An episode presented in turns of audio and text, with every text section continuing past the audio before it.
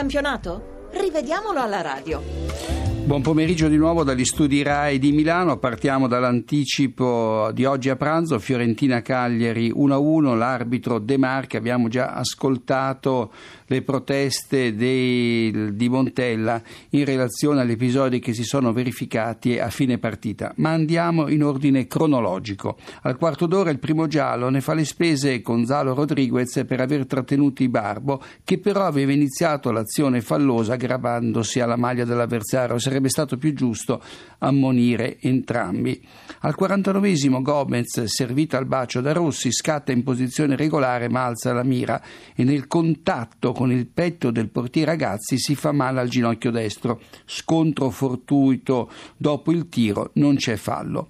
Al 71 Viola in vantaggio con un colpo di testa di Porca Valero che devia in rete una sponda di Rossi ancora di testa sporcata da Muro. Gol regolare perché lo spagnolo è tenuto in gioco da due avversari.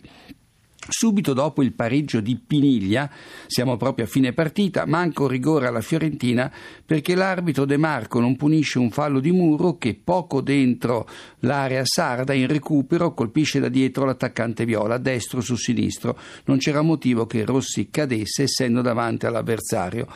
Eh, Pizzarro per proteste viene espulso e c'è sempre la stessa cosa, eh, urla al quarto uomo mentre esce, mentre esce dal campo. Poi Rodriguez, già monito, tocca il viso Piniglia con la mano mentre si gira e rischia l'espulsione. È probabile che anche Montella subisca una sanzione per come ha protestato con De Marco dopo il fischio finale.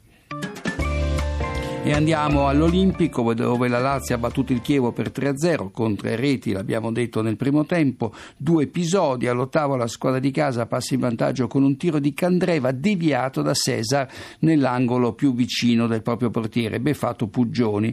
Durissimo poi il fallo di Siani subentrata Biava tre minuti prima ai danni di Dramé, giallo vicino all'arancione.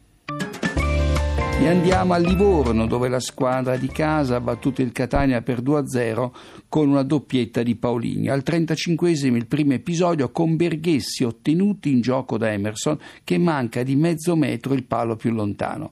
Cinque minuti più tardi Schiattarella rischia di colpire al viso Castro con i tacchetti. Per fortuna di entrambi lo tocca alla guancia, immediata la munizione. Prima dell'intervallo Megara calcia a portiere battuto e Spolli in recupero ricaccia il pallone in campo proprio sulla linea di porta. Non è gol. Dopo la doppietta di Pauligno, Berghesso sfiora la marcatura, ma l'attaccante del Catania è oltre tutti i difensori toscani sul tiro di, Am- di, Almiron rimpallato da Coda e l'intervento di Coda che addirittura si gira non può essere considerato involontario. Ed eccoci a Udine, Udinese Bologna 1 a 1 con le perle di diamante di Natale. E proprio di Natale, con una bella semi rovesciata, impegna Curci che si salva con una pronta uscita. È vero che l'attaccante friulano è in fuorigioco, ma riceve il pallone da un colpo di testa di pazienza, quindi da una giocata volontaria che carambola sulle spalle di Della Rocca e finisce appunto l'attaccante friulano. In soldoni, applicando le nuove regole sul fuorigioco, si tratta di posizione regolare.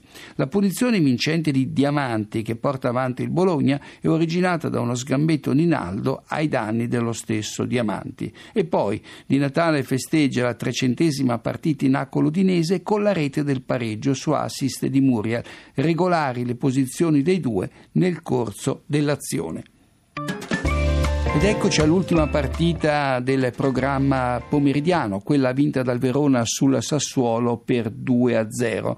Al dodicesimo Martigno, servito da Alfredson in posizione regolare, porta in vantaggio il Verona in un'azione avviata da un recupero di Gomez su Magnanelli e su questo si concentrano le proteste degli emiliani, ma l'intervento è pulito sulla palla.